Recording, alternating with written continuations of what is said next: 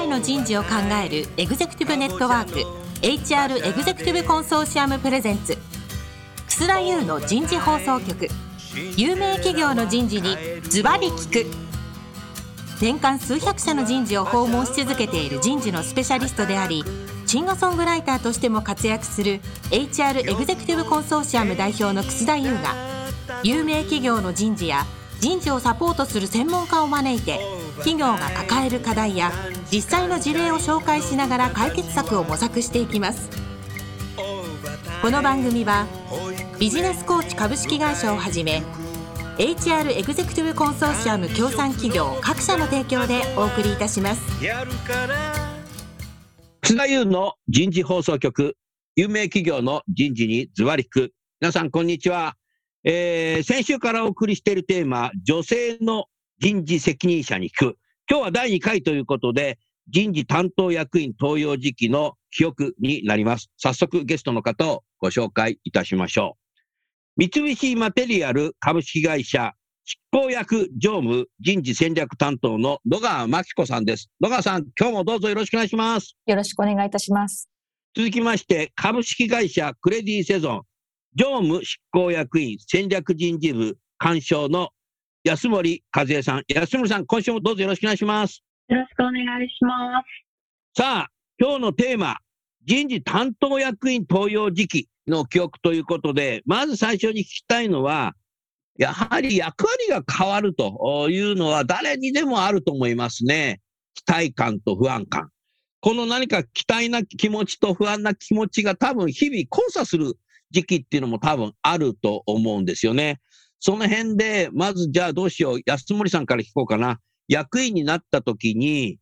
何かこう、期待な気持ち、ルンルンっていう気持ちと不安な気持ち、嫌だな、難しいなっていうのが、何か交差したなんか瞬間ってありました？もうちょっとその瞬間の前にですね、私、人事担当役員になるまで、まあ、その日まで、うん、人事業務についてみたいなと思ったことは正直、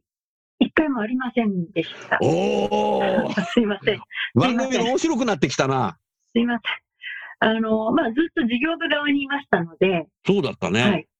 そういう希望を出したことも正直ないんですね。なので人事発令を見て、まあ、正直呆然としましたし。その話をぜひ聞かせてくださいよ。そうか、発令を見て、えー、人事、やったことないのよ、私って。そうです。やったことないですし、なんかやってみたいぞとか、こういうことやってやるみたいな、そういう気持ちも思ったことなかったんで、うん、本当になんかどういうことみたいな。まあ本当これからどうなっちゃうんだろうって気持ちが強かったんですけど、まあそれよりも何よりも、今、まあ既存のその当時の人事部のメンバーにとって、まあ素人である私が、その当時は人事担当役員兼人事部長だったんですね。うん。なので、もう私しかいないみたいな。なるほど。まあ、そういう素人が部門長になることが多分ものすごい不安だったと思うので、うん、まあ、できるだけもう一日でも早く何かしらの業務を知って役に立たねばみたいな焦りがあったのは事実です。もう不安になったのは多分瞬間、え、嘘みたいな気持ちですけど、うん、まあ皆さんのところに挨拶行った時に、いやまあ、私よりも多分この人たちだよな、みたいな。あらゆることの判断を私に委ねるわけで、うん。まあ、その払拭をするのがまず先だっていうのが、あの当時の気持ちではあります。なるほどね。ただ一つ、なんかまあ、うん、嬉しかったとか、なんか期待とかっていうこととは違いますけど、まあ、やっぱり20年間長らく、まあ20何年間、長らくその事業部側にいて、ちょっとこう、その当時、あの、当社の、まあ、人事のなんていうんでしょう、発信主義というか、なんかみんなの気持ちはここについてってんのかな、みたいな。いっぱい連絡文書とか通達出るけど、うん、うーん、どうなんだっけなっていうふうにすごくちょっとこう思ったことはあるので、うん。まあ、いつかは、人事にもしかしてまあ1年とか2年とか3年とかいたら、いつかはやっぱり現場の人たちの気持ちを組んだ、なんか人事制度みたいなものとか、なんかこう、まあ、風土情勢の企画みたいなことをしたいなっていうのは、はい、着任を少ししてから思いました。ああ、なるほどね。なるほどね。あのー、人事未経験で人事部長とか人事役員になる方って、稀にいらっしゃるんですよ。でもその方とね、話をね、すればすること分かってきたことが一つあって、人事未経験でも現場では評価したり、新入社員が入ってきたり、育てたり、叱ったり、褒めたりしてるんですよね。人材マネジメントはやってるんですよね。だから、または人事の役員に何か言いに行ったりっていうのもあるので、全く人材マネジメントをやったことないわけではないので、まあ、多分、感覚的にはなんとなくわかるんだろうなという人が結構多いですよ、安本さん。ああはい。ありがとうございます。これは逆にね、人事一つしかやったことない人が、いきなり二十数年間やったことない人がいきなり明日から法人営業行ってとかって言われるよりも、わかりやすいんじゃないかな。まあ、そうかもしれないですね。そこは。はい。うんあの、東証プライム企業レベルでも、まあ、東証一部、昔のね、一部のぐらいの規模で、歴史がかなりある企業でも、人事全くやったことないのに、若い時採用担当もやったことないのに、いきなり人事に来て役員になっちゃったっていう方、結構今まで何人もいるんで、その方たちと話せば話すほどね、結局ね、なってみて分かったけど、でも、現場でいろいろやってたんだよねっていう人が、後々言ってくれる人が多いなっていうのがありますよね。うん、で、人事逆に面白いねって言ってくれる人もいるし、やっぱ人事向いてないから早く現場行きたいなって言ってた人もいたけど、まあそれは様々なんだけど、まあいずれにしろ、現場にいても人事的な仕事ってやってるよねっていうことだったのかなっていうふうに思いますね。ああ、なるほどな。そうですか。同じ質問になりますけど、野川さんはいかがですか？はい。私の場合の前職で、一つの法人の人事のトップで役員という意味では、前職がまあ初めてだったんですね。今から6年ぐらい前になるわけなんですけれども、でそれあの転職でポジションについたこともあってですね、まあ自分の気持ちで、自分の意思で、あの、その仕事を、そのお仕事をやらせていただこうというのを決めたこともあったので、自分自身が初めてですね、一つの国の一つの法人の人事のトップをやると。いう、やりたかった仕事っていうのもありますし、同時にですね、当然ですけど自分で務まるのだろうかという不安も、全くその見ず知らずの業界、見ず知らずの会社、見ず知らずの仲間たちと仕事をすることになりますから、当然部下の方々も会ってない中でその仕事をするので、そういう意味では、そこに対する不安もものすごく期待と同じぐらいありました。あのー一つ聞きたいのは、はい。あなたがその役員として着任したときに、あなたに部下になる、長年あなたのその会社で人事にいた人たちはどういう顔であなたを見たのかなっていうことと、現場の事業長の人たちも、え、何何何何っていう感じで見られた瞬間っていうのはなんかありそうですか？あ、まあでもあの、それは、私が入社をする前に、まあこういう人が入りますよっていうのはもちろんあの、アナウンスをされているので、あ、外からこういう人が来るんだなということで皆さん、まあ、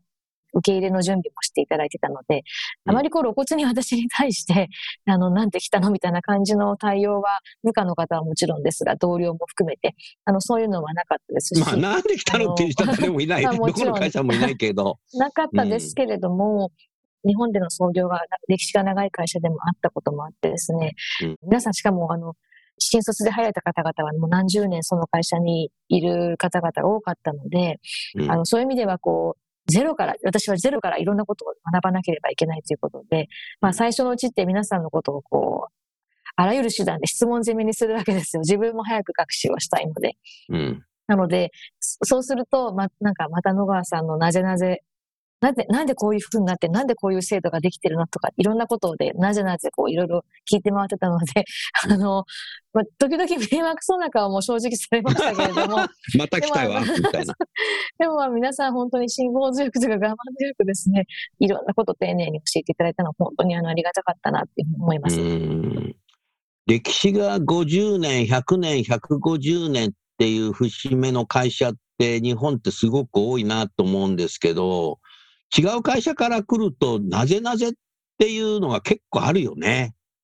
そうですね。クレディ・セゾンも結構歴史長くなったね、もまあそうですね。でも、はい。野川さんの今いらっしゃる会社に比べたらまだまだだと思います。うん。意外と人事的なことってなぜなぜって会社によってあるんだよね。わうん聞かないとわかんないなっていいうのがね。うん。そこをやっぱり聞いてったってことか。はい。うん。なるほどな。だから、わかんないから、その、聞かないと、わかんないままだと逆に不安になっていっちゃうから、どんどん聞くっていうことが大切だっていうことだね。うんうん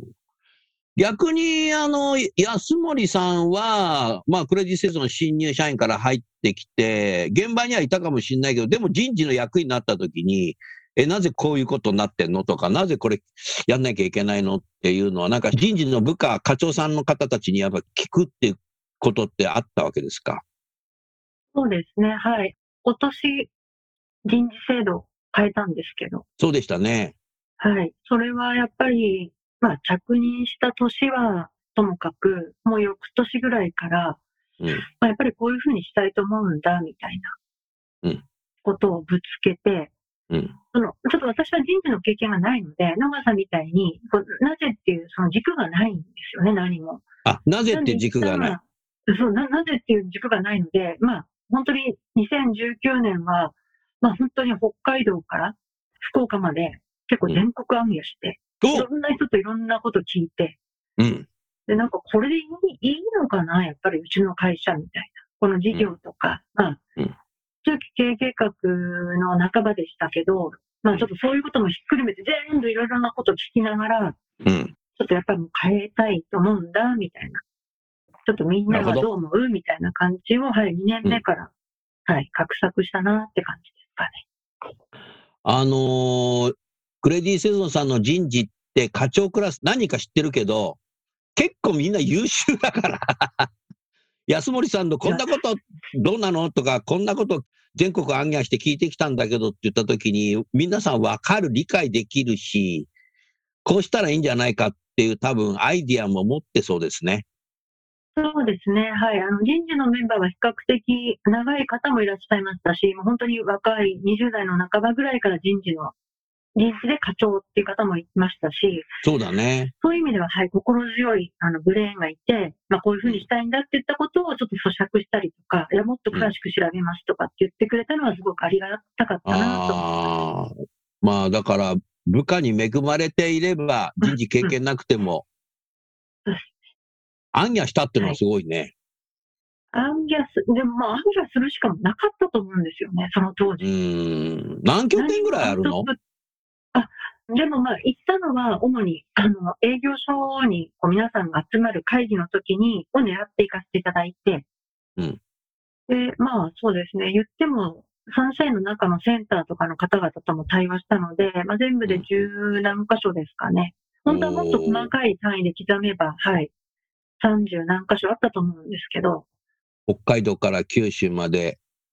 そ会議の後に美味しいものも食べたんですね。そうですね、それがちょっと食べれたらいいんですけど、大体日帰りでしたから、あ、日帰りだった 日帰りなんだ。行って帰る、行って帰るの繰り返しなんうで。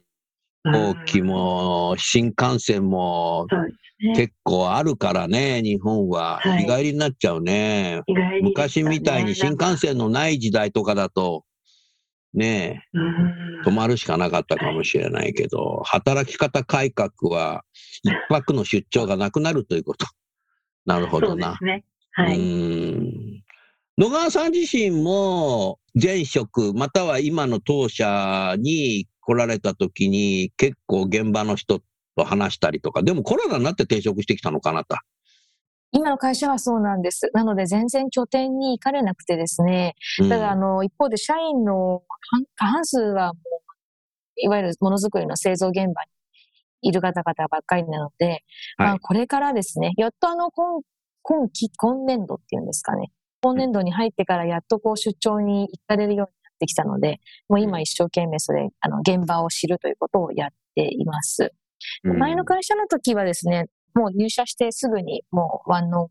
もすごい数やってですね、上は事業部長からハイポテンシャルタレントの方々ですとか、ちょっと時間の隙間を見ては、お話しさせていただくような場を持つようにはしていました。前の会社も製造業なんで、あの工場があるじゃないですか。はい。ここはオンラインでやってたの？それとも訪問してやってたの？あの、大きな工場に関しては出向いて、出向くたびに、はい、お話しさせていただいたり、あの、あの、社員複数名に集まっていただいて、ラウンドテーブルやったりですとあか。、ラウンドテーブルやったりしてたのね。日帰り？あ、えーとですね、日帰りはさすがになかったですね。あ、泊まりなんだ。はい。安森さん泊まりりだってよ。美味しいもの食べたんだね。やっぱりでも、と泊まりがいいと思います。なんか精神的にも慌ただしかったですから、本当に日帰りって、もう帰り、なんか話も長引いても、いやもうこう、もうここでちょっと解放してもらわないとうん、新幹線出ちゃうみたいな。よくない確かにね。はい。うん。ちょっと話がそれてるけど、でも面白いね、そういうのね。うん。でも、あれだね、今の時代、これだけ柔軟に働けるようになって、オンラインミーティングツールっていうのがあるんだってって2020年ぐらい思った日本人すごく多いので、こんなのものみんな当たり前になって、今日のラジオだってこれね、ズーム使ってやってますけど、コロナ以前はみんな、どこかに集まってやってましたからね。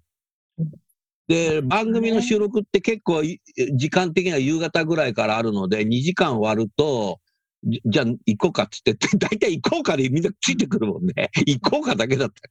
食事してみんなでね、帰るっていうのがなんか当たり前にやってましたけど、でもこやっぱりそういうオンラインでできるってなって、こんだけもう1000日ぐらいやってるけどね、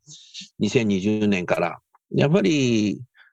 コミュニケーションって考えたときに出向いてね、行くっていうことだとか、あとは一泊で行くっていうのは逆に増やした方がいいような気もするね。うん。そうですね。逆にあのー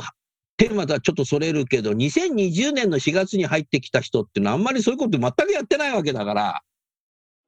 うん将来ずっとそんなまんまなんかやらないとやんなくてもできますよみたいな人がいっぱい作っちゃうと逆にやばいかもしれない。うん。とりあえず行ってみなよみたいにさ、とりあえず係長やってみなよって言言うのと一緒でさ、とりあえず行った方がいいぞ、まあ、日帰りでもいいからみたいなことを少しなんかこうね、移動させるっていうこともなんか重要なのかなって今、お二人の話聞いてて思いましたね。うん。さあ、少し話がす進まないといけないですけども、あのー何かこう担当、役員になった時に、この落ち込んだ時の立ち直り方って自分で立ち直ったのかっていうことだとか、あとメンターはいるのか、メンターは必要なのかっていうことをお話ししていただけないですかね。安森さんいかがですか？役員になってからです。はい。役員になってからですね、私、あの、メンターいます。メンターいらっしゃるの？メンターになってくださいとか言ってないですけど、勝手に自分で、はい、ああの、っ自分で勝手にお願いします、メンターになってくださいって。て言ってないですけど、その方自身は多分ご自分がメンターになってると思ってないと思うんですけど、もう仕事であれば、私あの人事以外にもちょっともう一つ事業部見てまして、授業見てらっしゃるもんね。はい、人事のこと、あと、まあ、事業部、あの別の事業部のこと、とにかく仕事に絡むことは、もう行き詰まったら必ずその方に相談してます。でその方男性で、うんちょっとこう、なんていうんですかね、さまあ、つっけんどんなんですけど、なんだよそれ、みたいな、なんか俺に聞くなよ、みたいに。あ、そうなんです。なんでそれ俺に聞くなよ、みたいな。なんで俺がそんなこと聞かなきゃいけねえんだよって言われながらも、結構親身になって考えてくださって、いい方だね。まあなたが選んだ方だから、いい方なんだよ。なんかそういう存在の方はいらっしゃるんですけど、うん。ただ、落ち込んだ時に立ち直るのはどうするかって言いますと、それはもう自己反省しかないです。そのその方にアドバイスして、はい、その方に話聞いてもらったり、アドバイスいただいたりするんですけど、うん結局最後は自分が次にどうつなげていくのかっていうことしか結論ないんだなと思ってるんですね。自分の何がいけなかったのかとか、うんその時、あの時自分はどう考えて、そしてどんな行動に至ったのかっていうことまで、事細かに多分一人でめちゃくちゃ考えます。うん。ということは、自分の、なんで俺に聞くんだよっていうことの方でも、自分の悩みとか課題とか不安なことをその方に話すことによって、自分で解決しなくちゃならないっていうことに来るってことだよね。そうですね。あの、自分以外の、まあまあ、なんか第三者から見て、結局それはどうだったんだっていう、そのなんかこう、アドバイスというか、なんか事実が知りたいんですね。その方がいてもいなくても。なるほどで、。なんかそれをこう言っていただいた中で持ち帰って、えっ、と、自宅以外の場所ですね。なんかうん、会社から家に帰る間の歩いてる時とか、バスに乗ってる時とか、電車乗ってる時とか、とにかくもう家に入ってまで考えたくないっていうか、おおはい。あの、家に、自宅でその行為を行うと、その癖が絶対じ私ついちゃうんで、おおデジタルですね。家を通り過ぎて、うんなんか、あの、人知れぬなんかもう怪しげな公園とかをぐるぐるしながら、え、そうなの？はい。もう絶対家には入らないです。もうとにかく、ええじゃあ時にはあの家のドアの前でずっと立ち止まって考えてたり。あ、それはないか。でそれはちょっとないんですけど、もううんその家を通り過ぎて、なんかち隣の駅まで行って帰ってきてまで。そうなんです。想定外な答えですね。いや、でも、いや、はいちゃんとオンオフができてるっていうことでは素晴らしいとじゃないですか。へえ。野川さんは落ち込んだ時の立ち直り方、またはメンターはいますか？いた方がいいと思いますか？はい。まず、あの、二つ目の質問の方からですが、メンターはいた方がいいと思いますし、正式にその、あなたメンターになってください、みたいな言わなくても、勝手に私から、この人にこのことを聞いてみようみたいなことで 相談をしたりとかっていう人はいますので、あの正式にメンターがお願いしますとも言ってませんし、メンターをしてるっていうふうにも、あの、相手の方も思ってらっしゃらないと思うんですが、おそらくは、あの、そうですね、あの、メンターに当たるような、あの、相談相手っていうのは、いた方がいいと思いますし、すごく頼りにしています。うん。が、えっ、と、何らかの事情で、まあ、あの仕事でですね、落ち込んでしまったとき、大体こう自分がやってしまったなっていう、あの、その、なんか、まあ、反省をするような事態っていうときは、うん。私、あの、とことん落ち込んで自己嫌悪に苛まされながら、私、あの、割と結構引きずってしまう方なんで、おそうあの、なのね。結構引きずるので、うんどんなにこう相談していいアドバイスをいただいても、うんやっぱりそうは言ってもあの時がああいうこと言うべきじゃなかったなとか、あんなことしちゃって何何しちゃってるんだろうっていうのは、もうずっと引きずっていますので、あんまうんり綺麗にこうオンとオフをこう切り分けて立ち直るみたいなのが逆に上手くなくてですね、もっと上手くなりたいなというふうに思っています。うん。もう、じゃあ家帰れないね。そうですね。私はあの 家にも落ち込んじゃいますあ、家持ち込んじゃうんで。ね。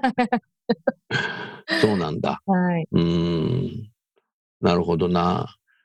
まあでも、メンターはあった方がいいっていうことを考えたり、安森さんみたいに自分でメンター作っちゃって、でもその人はメンターだと思ってないって言ってるけど、自分からやっぱメンターを作る勇気というか、ある意味ずうずうしさというか、そういう方じゃなきゃやっぱリーダーになれないのかなとも今思ったな。でも、制度があると逆にいいのかもしれないね。制度を作ると、メンターなって欲しくない人がメンターついちゃったりすることもあるから、自分でつけた方がいいんだろうな。はいなんで俺がなんか相談するんだよっていうぐらいの人の方が逆にいいかもしれないね。うんうん長続きするには自分でメンターをお願いするとか、自分で見つけた方が絶対いいと思うんですよね。メンターって相性なのかな、野川さん？あそうだ、そう安森さん思います。思います。そうですね。あの、例えば私人事を経験した、例えば他の役員の方とか、まあこういう人がいいんじゃないかって言われても、やっぱり自分の相性、フィーリングが合う方の方がいろいろ言えますし。フィーリングねはい。それす相性診断なんかしなくてもフィーリングね。そうですね。うん。それは、わかるな。うんうん。でもやっぱり同じ会社、同じね、大きな組織の中に、違う組織の方もそうかもしれないけど、やはり、えーメンターになってくださいって言わなくても、なんで俺に聞くんだろうなって思ってても、なんとかしてあげようってするぐらいの人じゃないと、やっぱり、皆さんのような会社の規模のやっぱ役員になれないだろうな、多分な。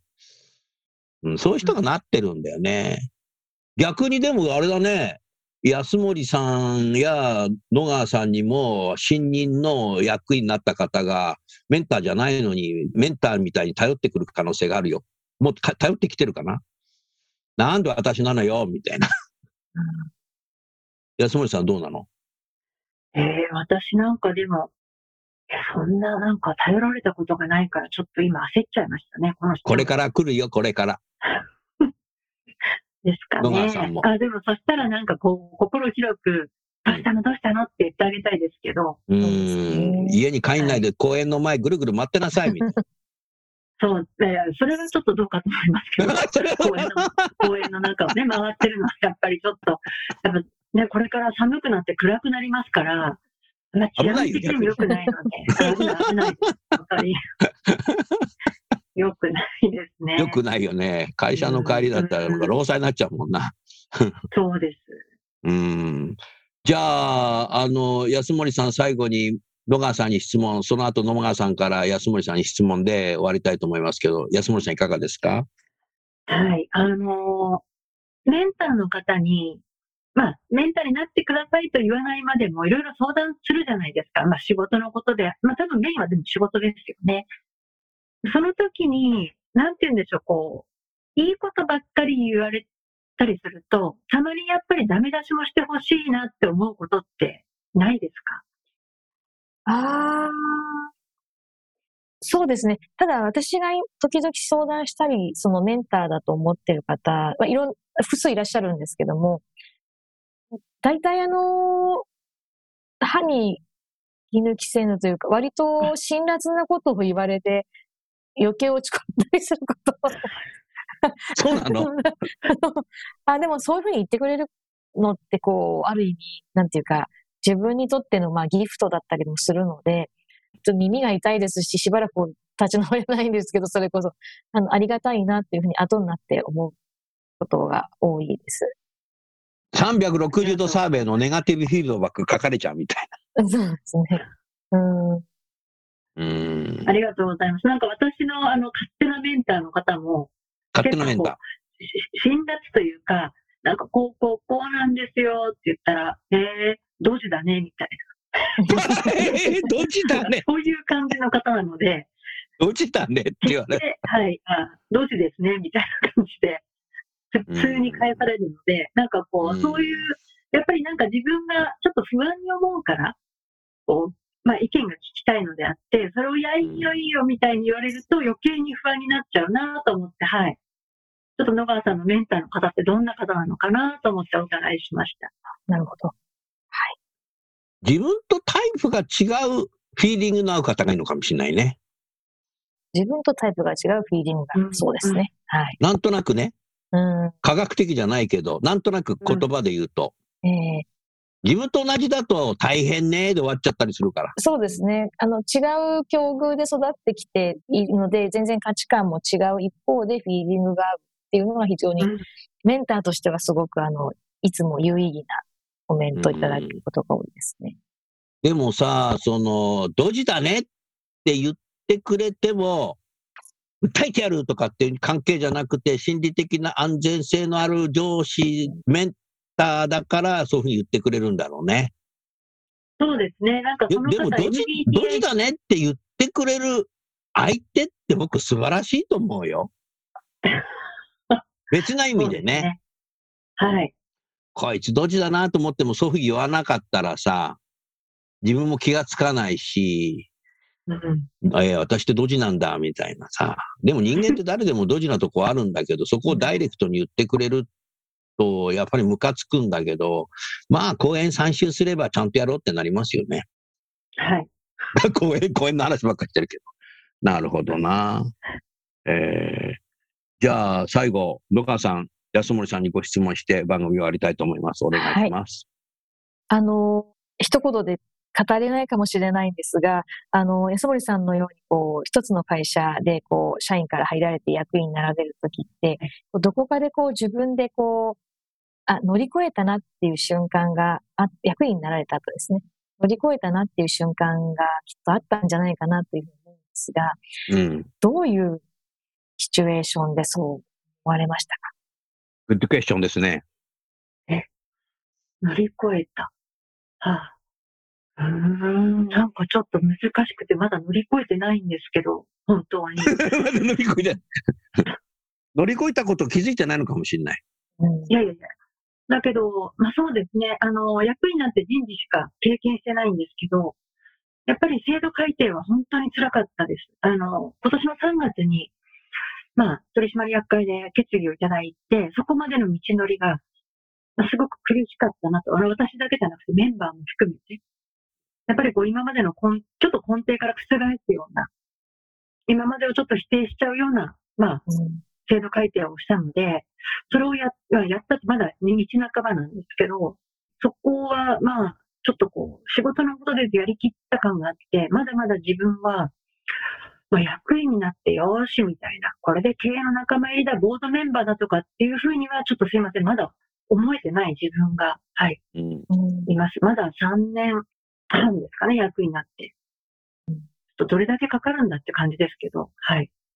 まだまだ勉強中だなっていうのはすごく思います。うん。まあ、常に勉強中だと思いますよ。勉強は終わらない。そうですね。そうでした。さあ、リスナーの皆さん、いかがだったでしょうか？皆さん自身もね、えー今後、お役員になる可能性があります。また、役員になった方もおいらっしゃると思いますが、メンターは自分から作るということでですね、えーフィーリングが合う方で、自分とはなんか違う方をぜひ今のうち探しといていただけたらいいんじゃないかなっていうふうにえー思いました。それでは最後にゲストの方をご紹介して番組を終わりましょう。三菱マテリアルの野川さん、クレディセゾンの安森さん、今週もどうもありがとうございました。ありがとうございましたあ。りがとうございました。